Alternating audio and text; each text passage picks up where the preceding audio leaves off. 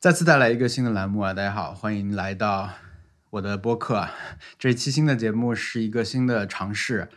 又来一个新的尝试啊！它是一个新的栏目，我希望以后可以定期做这件事情啊！因为呃，最近几个月在玩微博出的一个功能叫“那年今日”，这个功能就是你点进去以后呢，就会看到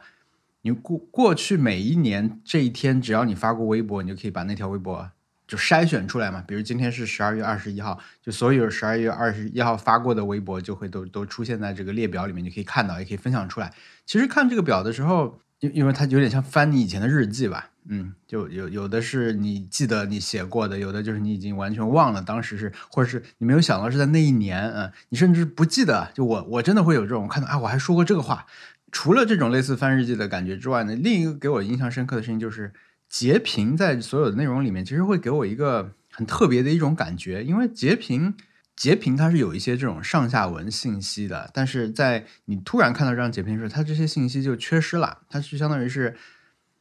有点像是你之前，因为截屏是你上网动作的一个瞬时的这种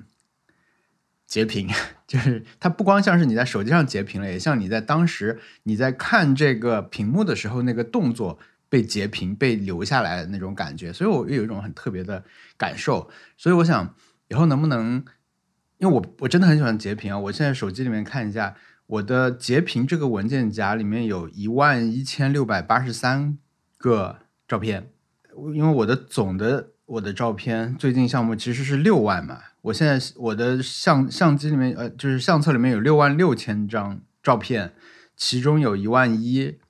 是截屏，所以六分之一是截屏。对我来说啊，这可能还不包括我下载回来图片，因为以前我的电脑里面会有一个文件夹，就是专门存那种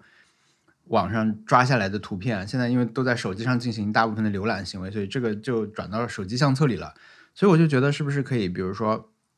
在每个星期的某一天啊，我来跟大家分享过去一周我的三个截屏，然后这个截屏我稍微展开讲几句啊。整个也不会很长，但是呢，它又是一个，呃，相当于是把这段时间的一个信息全部留下。因为我我还蛮喜欢截屏，也很喜欢分享截屏给大家啊，所以我觉得今天就尝试这么做一次。所以如果你现在只是在听这个播客的话呢，你可以找找看你现在用的这个 app 有没有呃图片功能啊，因为有些 app 它是不能看图片的。啊，有些 app 它是可以把图片传在 show note 里面，是可以直接显示出来。因为我上一期更新的播客里面其实也传两张图片啊，其实都是截屏啊，所以对我 觉得很多想法是是会延续的。呃，所以你可以在如果你看视频的话，现在我一会儿说到的图片会出现在我的屏幕上。如果你看的是你听的是音频的话呢，你看一下 show note 里面有没有图片。如果没有的话呢，你可以打开 c b v i v i 点 today 这个账这个这个网页，找到这一期的。网页版的 show notes 啊，这个是不受任何限制，你可以看到我提到的所有的图片。你也可以先看看 show note 里面有没有你感兴趣的图片。如果这些图片都是你不感兴趣的领域，比如今天怎么又有一个讲足球的人，对你可能就可以不要看这这，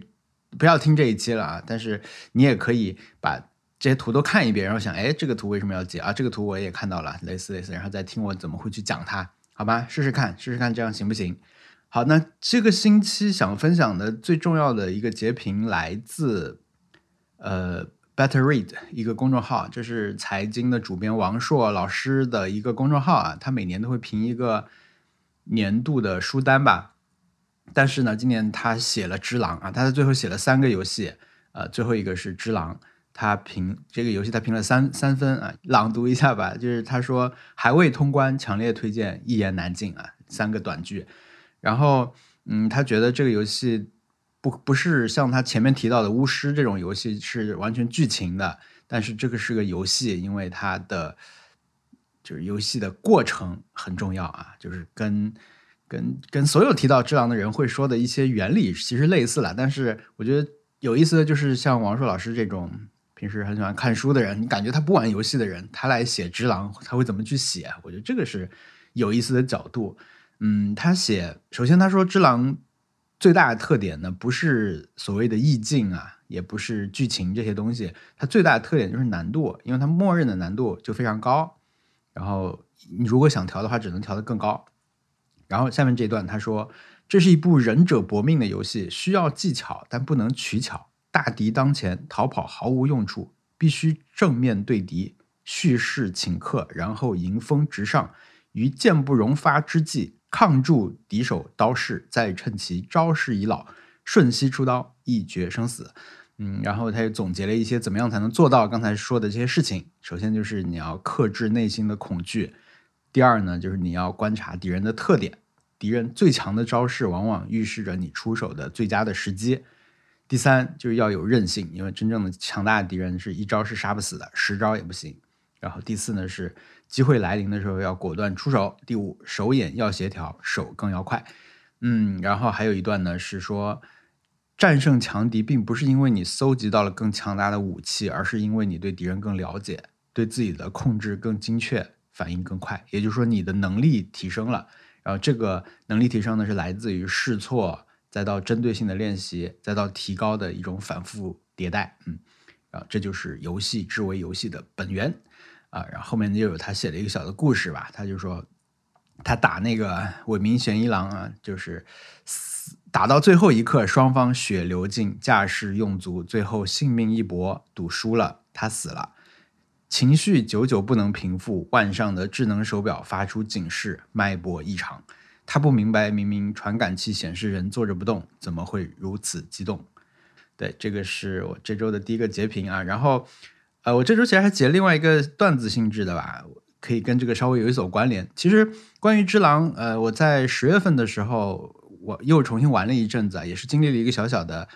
因为我我之前玩过，放弃过，又玩过，又放弃过，直到呃十月份的时候，我先是听集合的一期播一期播客，我觉得那个如果你之前对《只狼没有了解，没有听过那期播客的话，你可以呃去听听看啊。如果你对刚才我我分享的这段内容你好奇了的话，你可以去听那期播客，因为他们以他们的角度讲了，我觉得是类似的道理，但是具体的那个。大家感想抒发出来还是有所不同的，所以那那期播客值得听。然后我听了那期播客，我我又重新玩，然后这次我就玩的特别开心啊，在 Nice Try 里面也分享过两三次，好像是还带动着文森特也去玩，结果文森特就打的很不开心，好像。但是我觉得关于《只狼》的，相信大家如果是对这这个游戏之前不是很有了解的话，听刚才那段可能也会觉得很好奇，因为它好像听上去就不像是。传统的那种游戏啊，它好像是一个，呃，一个修炼啊，或者怎么样，它确实是这样的。然后我我很高兴的就是看到不同领域的人玩了以后有不同的感受，嗯，然后又不是很，就不是说不同领域的人都玩了觉得好爽啊，好开心啊，而是说不同领域的人在那边都受到了挫折，对这个过程会会让我觉得有意思，嗯，然后还有一个截屏呢是是一个日语的翻译的版本啊，因为。《只狼》这个游戏的出品方是 From Software，它是有出过很多类似的这种很难的游戏了，所以嗯，有一个账号，它它叫大鸟大岛大鸟大鸟啊，奥托利，他分享的是说，告诉大家一个打 From Software 游戏的诀窍，那就是憋尿憋到极限的时候打游戏，大脑会更能觉察危险，敌人的攻击看起来比平时更慢。我就是靠着这个法子成功的将。暗黑黑暗之魂三打通关了，不过代价就是得了膀胱炎。为了获得强大的力量而受到诅咒，仿佛自己也是游戏故事中的一部分了。不过话说回来，健康大于游戏啊！对，这个是第一张截屏后面分享的一个小花絮啊。然后第二张截屏，嗯，其实是关于美剧的，是因为最近一周那个英美剧漫游指南这个公众号，他们在翻译各种国外媒体的年。度总结的这种美剧榜单吧，剧集榜单，每天发一个，每天发一个，然后在里面挑了一，就我每天都会看一看。嗯，有几个感想，一个感想就是剧真的太多了，现在好剧也很多。嗯，所以看这种榜单呢，对实际对你挑剧其实没有太大帮助。嗯，然后反而就会感慨吧，就是好剧看不完，那有有可能这个剧你其实是会很喜欢的，但是你你确实没有空看它，或者说。呃，大家都提了这个剧，但是我对它这个题材确实不是那么感兴趣，我我就我也可以安心的放弃，以后再拿起来看啊，就是会有一些类似联想。但我我有两个是我觉得写的比较好的地方，我都截屏了啊。其中有一个是，哎，我这个截屏就没有办法表现说它是哪个媒体的啊，但是他他选了这一季的《继承之战》是在他的第三名，呃，但是高光标出的就是我觉得他写的妙的地方啊，就是他说谢天谢地。继承之战敲锣打鼓的回归了，然后括号 Logan Roy 就是那个天帝。我觉得这个写的有意思的地方，是因为 Logan Roy 是一个媒体大亨啊，这 Logan Roy 是这个剧里面继承之战嘛，继承之战就是一个传媒集团的老板，他要退休了，他或者呃他的子女们，他的家族想要继承他的这个家业，所以呢产生的一些这种人物的冲突和矛盾这样的一个故事。那么剧评的第一句，我觉得写的聪明的地方就在于他说。这个剧回归嘛，那么这家人他们干的生意其实就是他们可以掌握电视台，他们可以掌握传媒，他们就是可以让一个剧活，让一个剧死，对他们来说都是很简单的一个事情。所以我觉得 Logan Roy 就是那个天地，这个我不知道他原文怎么写的，但是他翻译起码是翻的很好的。嗯，这句是我我觉得很不错。然后因为我现在只看到第一季的《继承之战》，我第二季还没有开始看，所以。我我如果看到一个榜单里面有《继承之战》呢，我一般就会点点头，觉得哦不错，看到第三季也很不错，但是我不会细看啊，因为我还没有看到后面这么多的部分。呃，然后之前呃上周吧，杰的那个讲特拉索的一个评论，我觉得也也不错。他就说这段整个我觉得写的都挺好啊。他就是说曾经有一个在线讨论呢，探讨我们能是否能够处理足球教练传达出来的这种重磅的。乐观主义，嗯，然后后面他有一句话说，这个剧集的两两季的主题啦，他就说，如果第一季是向我们介绍了这种永恒的，甚至是很夸张的这种乐观主义的话，那么第二季就是在思考这个态度的意义啊，就或者说这个态度背后到底是怎么回事？为什么第一第一季？因为我觉得不喜欢这个剧的人都会说一些就是太太虚假了，他的不可能，生活中是不可能有这么。乐观的一群人，或者事情是不会像你想象那样去发展，怎么可能有人笑着能接受所有的那么多的事情等等的？但我会觉得他的这两句写的就很能够总结两两季的这种区别和，嗯，他在第二季选择的这种变化吧。我觉得这个是这个剧做的好的地方。那又有一个人很好的把这一点一句话给你挑明出来，所以我就觉得这个写的很不错。呃，这个是这两张是第二个图啊，然后今天的第三张图呢是一个关于足球的图啊，是呃上周的英超曼城的德布劳内进了两个球，因为曼联呃曼城赢了一场七比零的球啊，一场大胜。然后那个之后呢有一个采访，但他就是说他的节奏变得越来越好，呃，但是他这个赛季遇到过很多不好的事情啊，他被踢中过脸，就在欧冠的比赛里面吧。然后就当时就下场了嘛，还被踢过脚踝，就是他如果大家有印象的话，他欧洲杯的时候啊就带伤上的，然后又被踢了脚踝，然后他后来还感染了病毒，然后呢他感染结束之后回归，他说我回归在感染结束后我回归，并且能多努力训练就多努力，嗯，这句是我觉得看了会挺感动的，虽然可能有人会觉得对于足球运动员来说好像。训练努力也不是什么需要夸耀的事情啊，但是反正我觉得他就是写的很细节吧。这段采访啊，就也推荐大家关注这个账号，就三四三他们会发很多这种不是那么被就是很细节的东西吧，或者一些大一点的账号不太爱发的那些内容啊，他们会发。比如他会说他现在觉得他的身体还在调整，然后他做一些冲刺的时候，他会感觉到自己感染过病毒的那种感受。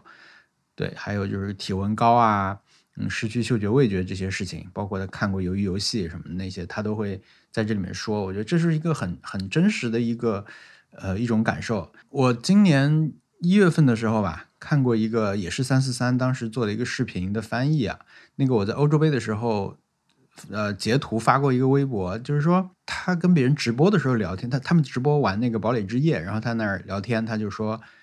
他已经三十岁了，现在他就只管把球踢好。然后现在呢，因为好球员很多，然后他自己反正也是会会会退役的。但他给大家的劝告就是说，大家就只管去欣赏现在好的球员就可以了。然后趁他们还在踢，那我现在这样复述出来，我已经是看着文字在念了。但是我觉得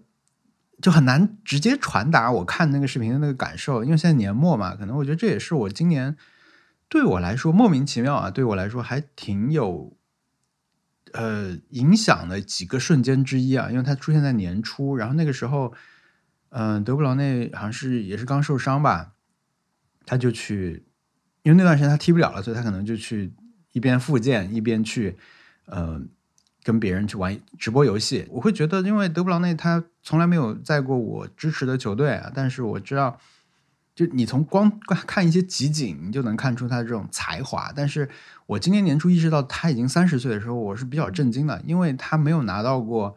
欧冠，他也没有拿到过欧洲杯，他也没有拿到过世界杯。就他在的国家队，按理说是比较强，但是他没有拿到过特别高的荣誉。但他现在已经三十岁了，这件事情对我还挺震撼的。就德布劳内已经三十岁了，然后其实你现在偶尔我去看一下曼曼城的比赛，我也会觉得他没有两三年前那么的。就是神奇了，他他确实是有时候你甚至会觉得他的性格越来越，嗯，不能说暴躁啊，就是他会很着急，他会做一些你看上去不是最好的选择，就都能看得到。但是这个采访里面他说了一些话，我就只管尽力嘛，就就跟他最近说的这个我我训练有多努力就就多努力的这种话一样，就是很朴实。但是呢，你听到这种话，在意识到他的这种年纪也好，他的职业路程也好，你会觉得。挺感慨的，对我来说。然后最后他就说，这这这这些都是他分内的事情嘛，就比赛。然后他他也会退役，就是这个这个行业的循环就是这样子的。所以他总的来说，那次的采访，他意思就是说我没有办，我就只做好我自己分内的事情，就是踢球。对于大家来说呢，你们就是看能看到现在还在踢的球员，你们就珍惜他们。三四三的采访在那个最后说的一句话是他他翻了直接翻了一个中国的古诗嘛，他就是说他他把德布劳内的话翻译说让大家就说你们就去欣赏好的球员吧，就是花开堪折直须折，好吧，那以上就是这个星期要分享的三张截图，呃，以后希望也可以定期的给大家带来这个栏目啊，就是作为一个一种文摘吧，我觉得这个好像录下来大部分时候是在是在念这个。截图上的话吧，好像是，嗯，好吧，那先这样啊，这期就先到这儿，呃，谢谢大家的陪伴啊，欢迎大家在你现在收看收听的网络关注我的账号，设置特别的提醒，这样可以不错过内容的更新。我们下期再见，拜拜。